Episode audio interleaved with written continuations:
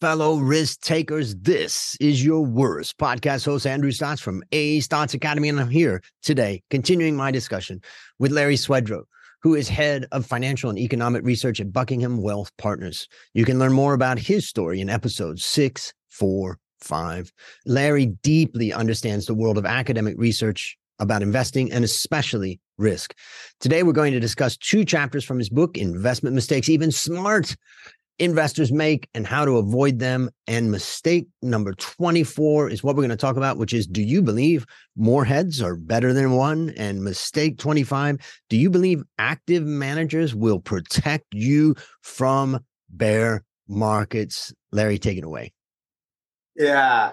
So, one of the things I try to teach people is about conventional wisdom when it comes to investing. And conventional wisdom, I think we could define as things that are just so generally accepted that no one questions them. And the reason is they typically apply in most fields. The problem is investing is a very different endeavor, as we've discussed, because you're not competing, for example, one on one against someone, you're competing against the collective wisdom of the market. And the conventional wisdom here, why I mention that is conventional wisdom always is more heads are better than one, right? And so there's an interesting series of studies that have been done on investment clubs, which is, you know, I think investment clubs really became popular in the 90s when we had the whole dot com era. And you probably remember the Beardstown ladies and stuff. And which, which that, which just to highlight, that was a sensation back yes. in the day. And it was basically communicating to people that, hey, you don't have to be a stock market genius. Here's mm. these ladies that don't know much about the market. They do a little reading, they pick their stocks, and as a club, they come up with great ideas. So, just for the listeners who haven't experienced that, the phenomena of the Beardstown Ladies Investment Club, there it is. Yeah, we'll talk about these group of grandmothers and their fame or later infamy, as it turns out. So I think the media and all this CNBC became popular, and Jim Cramer and you know all his banging and clanging and all this stuff got people interested. They were trying to make it fun and get you to trade a lot, of course, so they make money and they and the media, you know, gets you to pay attention so they could sell advertising, you know, etc., and getting you to tune in, right? But as always, what we do here. We turn to the empirical evidence and not the investment pornography you hear in Barron's or, or CNBC. And so there are a group of studies that we can cite. And the first one that I want to talk about is by Brad Barber and Terence Odean. And they have done a whole series on individual investors, showing that individual investors dramatically underperform the market on average. And that's partly because they trade too much, they're overconfident, and you make other kind of behavioral errors. This study was called Too Many Cooks Spoil the Profit, the performance of investment clubs. And they looked at data from one brokerage firm over a six year period. And they found that the average club trailed the market by almost 4% a year. And it was even a bit worse when you adjusted for these common factors that we've been talking about on our regular broadcast here of size and value and profitability, quality, momentum, etc. So that was one example. Since you mentioned it, we could talk about the story of the Beardstown ladies. Mm. And what's interesting they went on to publish a book imparting their wisdom. And the book had the catchy title of Chicks Laying Nest Eggs How 10 Skirts Beat the Pants Off of Wall Street and How You Can Too. Now, they have reported these spectacular results, and you know, the media picked on up and they sold their books and everything. And then someone decided we ought to do an audit of their actual results and they found something very interesting. These checks were counting as investment returns their weekly or monthly contributions to the investment fund they had. And when they ran the numbers, they actually had dramatically underperformed the market, was so embarrassed that they stopped publishing anything. They underperformed the market over the period of the study, which is about three years, by a cumulative 16%. So that's one example, but that's not even my favorite one. And by the way, it's hard to underperform over a three year period by 16. You couldn't do it if you tried because the market is too efficient. But my favorite story is about the Mensa Investment Club. It's my favorite story because for those of you who don't know, the Mensa Club, you have to be in the top 2% of IQ to be in there. So if anyone could beat the market, you would think it would be these super geniuses who were members of this club. Well, Smart Money magazine in 2001 wrote an article and reported that while over the 15 year prior years, the S&P had returned 15%. What do you think the Mensa Club had done, Andrew? Take a guess. 15%. But they're geniuses. I mean, come on. They should be outperforming that massively. Theory, eh, right? And it, we know it's hard to underperform too, right? You should accept for expenses. So maybe you would think maybe if markets are efficient, they lose by one. Just take a guess. What do you think they're? Let's say 5%. No, you're double. worse than the Beardstown ladies. Yeah, they earn two and a half percent a year.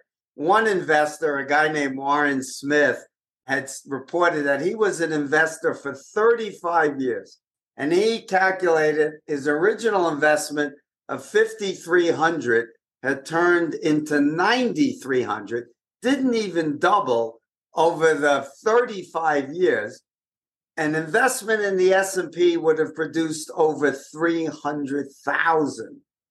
so uh, 30 times as much money. There's examples of more heads are not better than one. Oh, what a lesson. And you know, also more heads are are not better than one is another aspect too when you think about collective decision making. You know, whatever it was that caused this.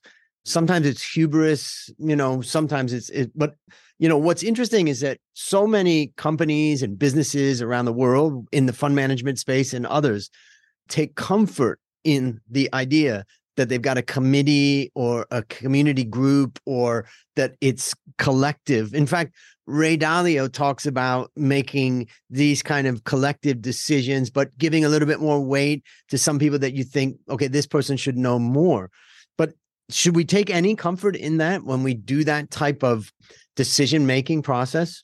Yeah, your best bet is simply as we've talked on our previous episodes, just take the collective wisdom of the market. You have to remember that Brad Barber and Odean's study, Too Many Cooks Spoiling the Broth, found that the average invested underperformed by about 4% a year before adjusting for risk and bit worse after.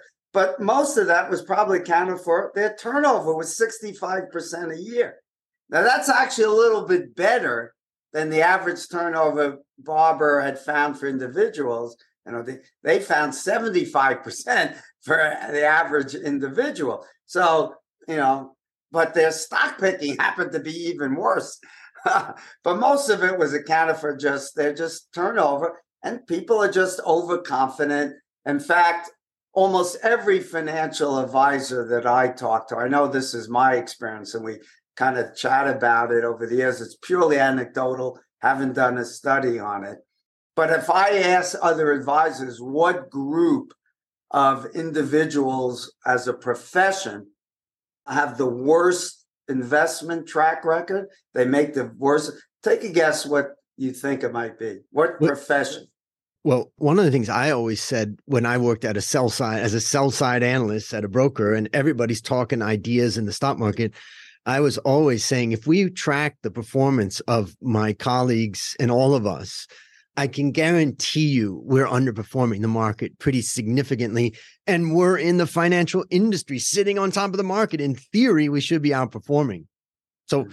I would say number one, financial industry is a huge underperformer when it comes to certainly their personal bets.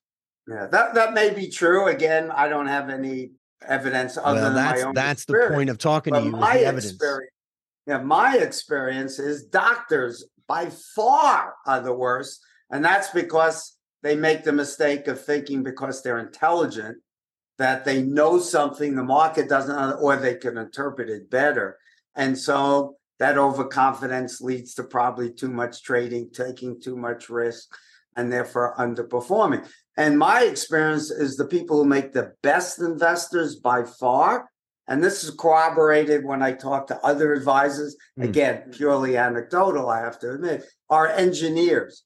Because the engineers read the literature and they understand hey, this is science, it's math, this is the evidence, and they tend to follow it which means once they have read books like mine or Bill Bernstein's or others, they say, okay, I'm going to be this systematic investor and I'm just going to accept market returns, taking the risks that are appropriate for me, like value and size and other invest in these factors.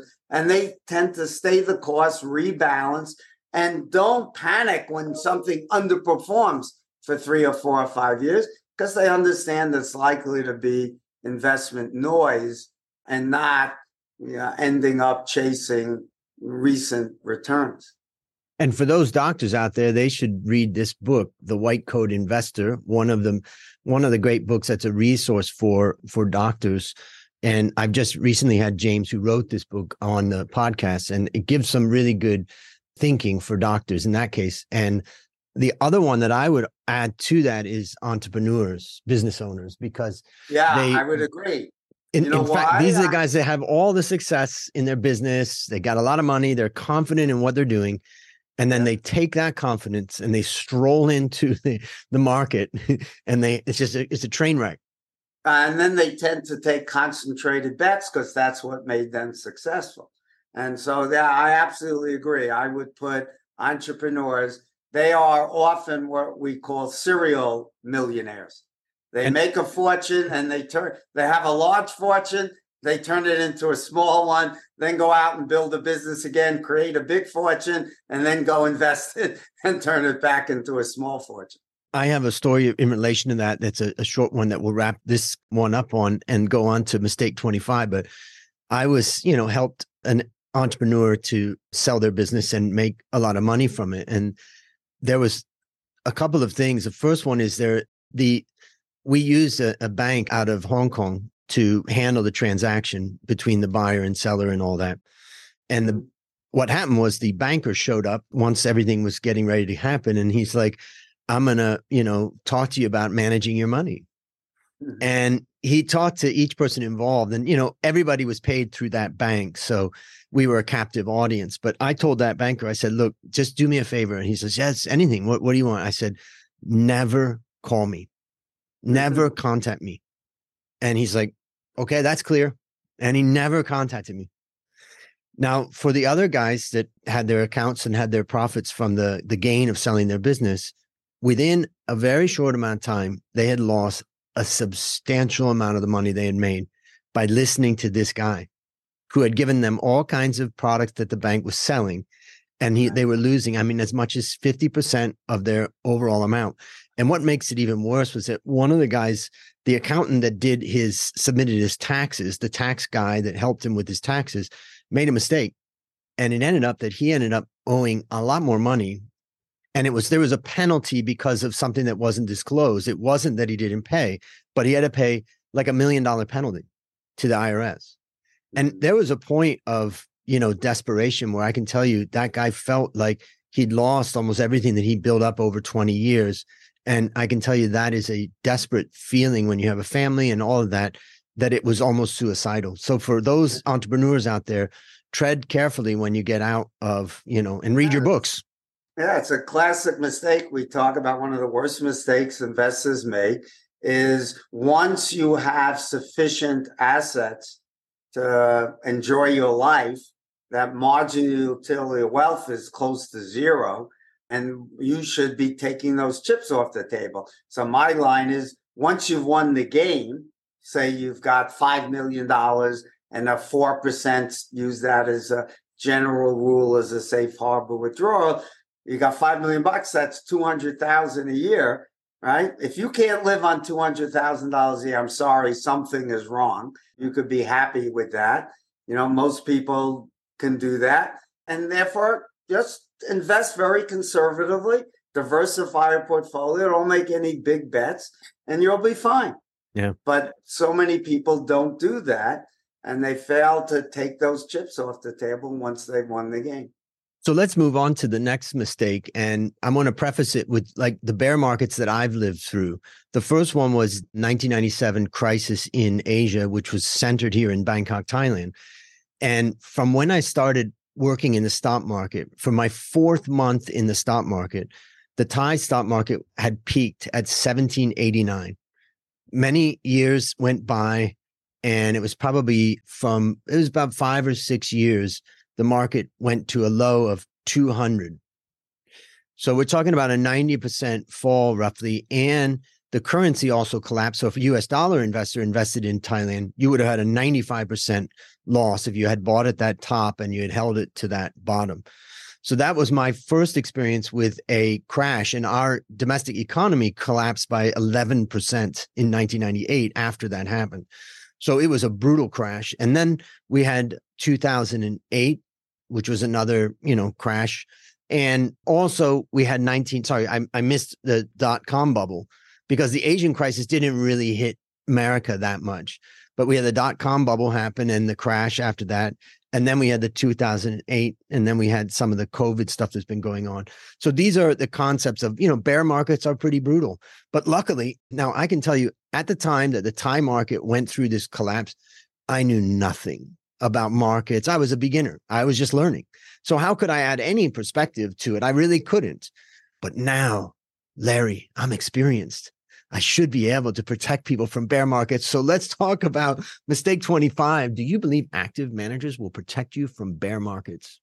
Well, the first thing we should do is admit that active managers start off with an advantage headed into a bear market because a passive systematic investor is going to earn the return of the market. They're not getting in and out of the market, right?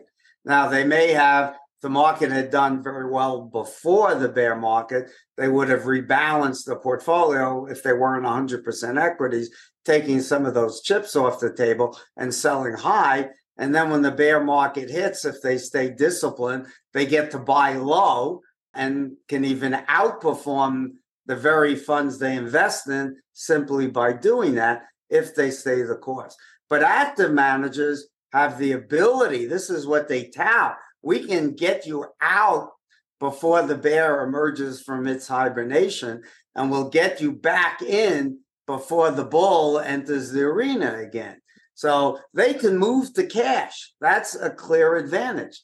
The question is, what does the empirical evidence say not what they market as their skill set, right? The empirical evidence is found very clearly that active managers, on average, tend to have the largest cash positions just before bear markets and the smallest cash positions just as the bull market is getting started.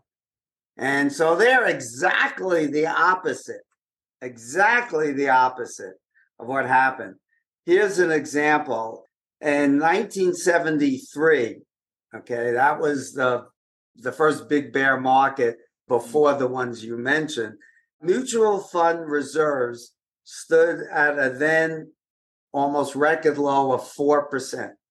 So, in other words, they're fully invested at the peak. Basically, fully invested 4%. At the ensuing low, it was 13%. exactly backwards. They could have been sitting with 13% cash maybe before, and all you know, and then when it hit the bottom, they were, you know, they were then be able to buy because they had cash, but not not the case, you know, and then they would have had a very low 4% at the low. They were exactly the opposite. Morningstar has done studies and found no evidence of this. Vanguard did a study on this issue that they published, and they concluded it didn't matter whether an active manager was operating in a bear market a bull market that precedes or follows it, or across longer time cycles. The combination of cost, security selection, and market timing proved difficult hurdle to overcome. Past success in overcoming these hurdles provided no evidence of their future ability to do it. They concluded we find little evidence to support the purported benefits of active management during periods of market stress. You have to remember, while Vanguard is a leading provider of index funds, they're also a provider of a large amount of active funds. And they're admitting, you know, that there's no evidence that active managers can protect you from bear markets. Mm. And it's oftentimes that I've looked at stock charts and market charts, and you look back over time and you go, why didn't I invest then? why wasn't it so obvious then? And what I oftentimes think about is that the first thing is this is hindsight bias, of course. We we can't know at that time that we're at the bottom, let's say. But I also think that there are some other factors. And let's just think about an individual investor.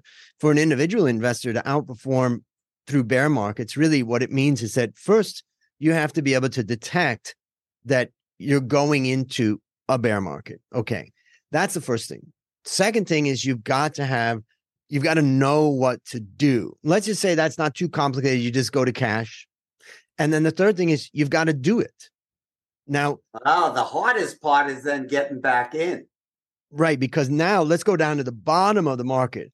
Economy's terrible. The market's terrible. You think you could be losing your job or you're losing big customers in the company that you own. And the way you feel about your own financial situation has shifted probably a lot.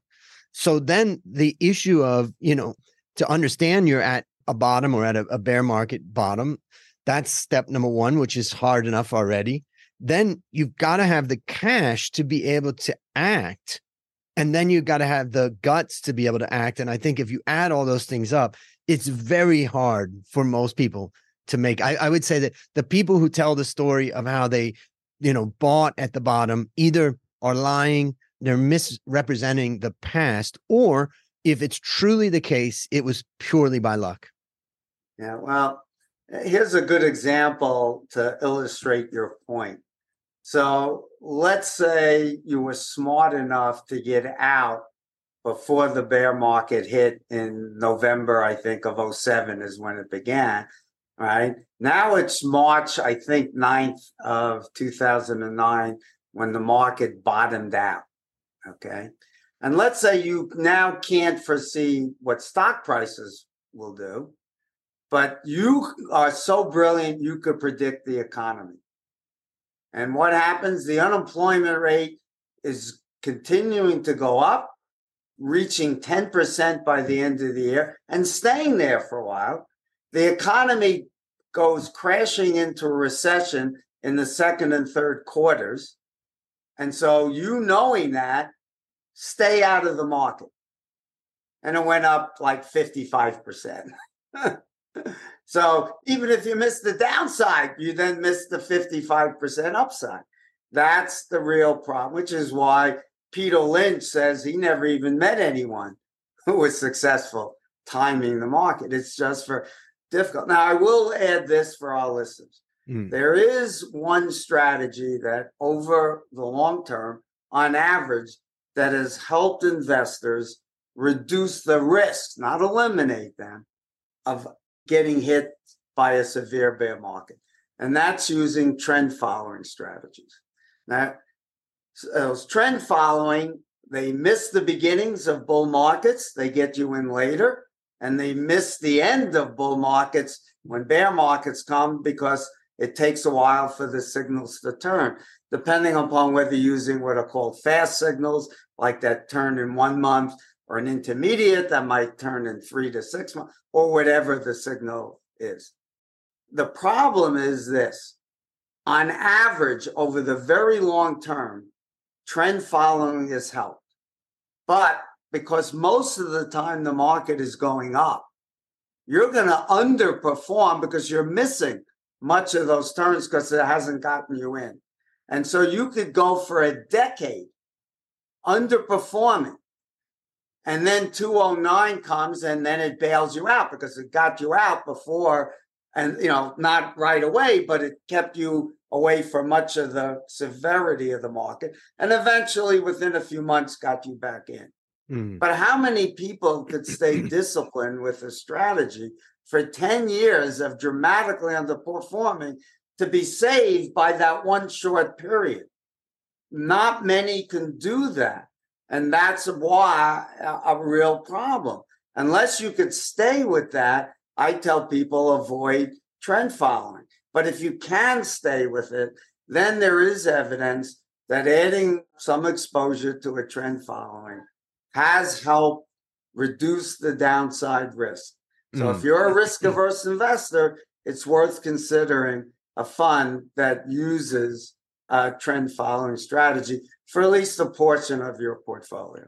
And what if you were maybe we'll wrap this one up by just kind of thinking about the type of investor who they they're not going to get in and out of the market. They want to build kind of an all-weather style of portfolio. They understand the market's going to crash. You know, they'd prefer not to go down by 50%. You know, it's just brutal. And they're willing to give up some of the upside when it goes up. So they they are optimizing for lower volatility that they can bear, let's say. And we're talking about kind of the the average person. We're not talking about some extreme example, but what would be a type of asset construction or asset allocation that could be, you know, valuable over a long term? Well, my answer is pretty simple. The only way to help really minimize those risks and really be safe is to don't take risk. And then then you don't get any returns in real terms and it's hard to reach your goals. So what's the next best thing? The next best thing is to what the term i use is to hyper diversify meaning own like ray dalio. And own lots of different assets that have unique risks some of them have nothing to do with what's going on with the economy the stock market so things like reinsurance as you know, 2022 was a horrible year for both stocks and bonds, and reinsurance funds did fine. Mm. This year was another really bad year, you know, for bond funds again, although it got a little better in the last week or so. And everything except basically large cap growth stocks pretty much didn't do anything. But reinsurance, the fund I own, is up 42%. Mm.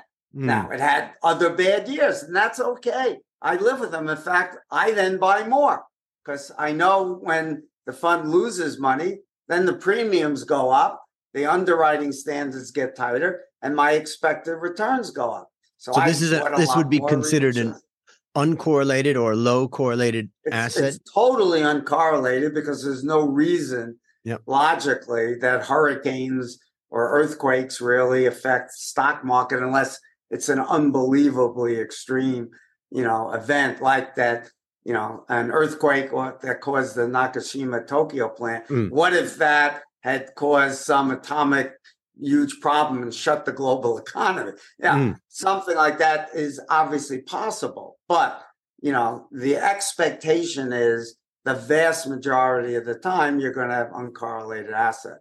There are other long short strategies that are market neutral. AQR, for example, I invest in their long short fund, which goes long value, short growth. It goes long positive momentum and short negative momentum, stocks, bonds, commodities, and currency. And it does it with two other factors. And its correlation with the market is about zero. Mm. There are some other things as well, things like drug royalties as well, life settlements for example. There are no logical reason for them to be correlated. So there are assets that also have lower correlation. So, for example, private credit that's floating rate and also senior secured and backed by private equity. So it's less risky than far less risky than junk bonds, for example. And it's floating rate, so you don't have the bond risk either. You have some economic cycle risk, of course. But the fund I invest in, because of very tight covenants, low LTVs, and the private equity backers who tend to step in because if the private equity owner, the private lenders declare a default, they get wiped out. Mm. So they, not always, but often they will step in and provide more equity, allow for a restructuring and a chance. The evidence shows that just senior secured losses are about 1% a year, and they're yielding about today 11 or 12. Now, senior secured backed by private equity, the losses are only about 25 basis points. Mm. In 2020, that fund during the COVID crisis dropped 3% in a month. When the economy didn't tank, quickly rebounded and ended up for the year.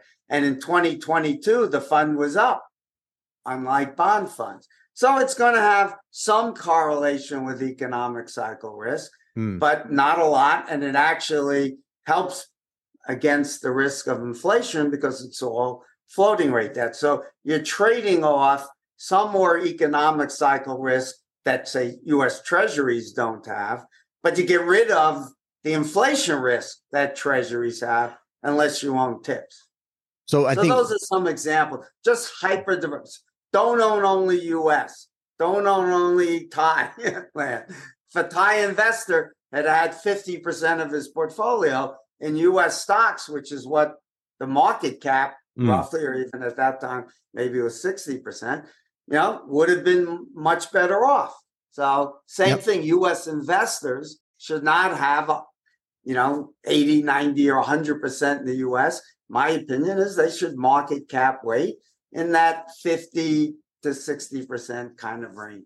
And if if an investor owns land, let's just say they own land straight out, we kind of don't count that as part of their investment portfolio oh, because oh, it's not something liquid. But there's an example of an asset. It's not being farmland priced every is day. Another good asset. That's farmland, timberland. There are even funds that invest.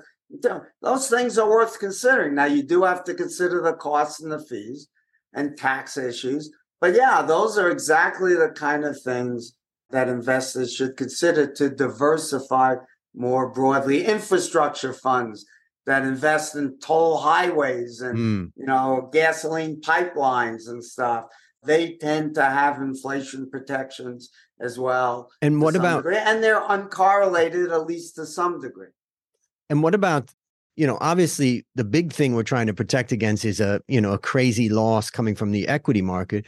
What about a inverse having an inverse type of fund or ETF, yeah. or is that about? I idea? would just just soon as you hear those words inverse and and then add leverage to it, run as fast as you can. Why? The expectation has to be negative returns. But let's let, let me just as positive returns. Let me let me just push back. I I do agree the leveraging of it is kind of not necessary. But let's just say one to one negative return. When the market goes up by 10%, this is going to go down by 10%. Yeah, so now, then just don't invest and take that money and buy a treasury bill and you get 5%. All you did is you you undid one investment. One is going up while the other is going down. Why do you that's no return? And they're paying expenses on both of those funds. that, that makes no sense. Well, only for a tactician who's trying to time it.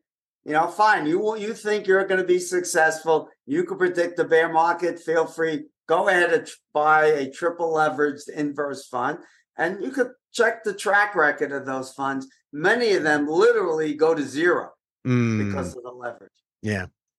Well, that's a lot of great wrap up there related to really actionable advice. And so I appreciate that. So I want to thank you, Larry, for another great discussion about creating, growing, and protecting wealth. And for listeners out there who want to keep up with all that Larry is doing, which is a lot, find him on Twitter at Larry Swedroe. And also you can find him on LinkedIn and you'll see all that he's doing. And I trust, trust me, you're going to see a lot of stuff. This is your worst podcast host, Andrew Stotz saying, I'll see you on the upside.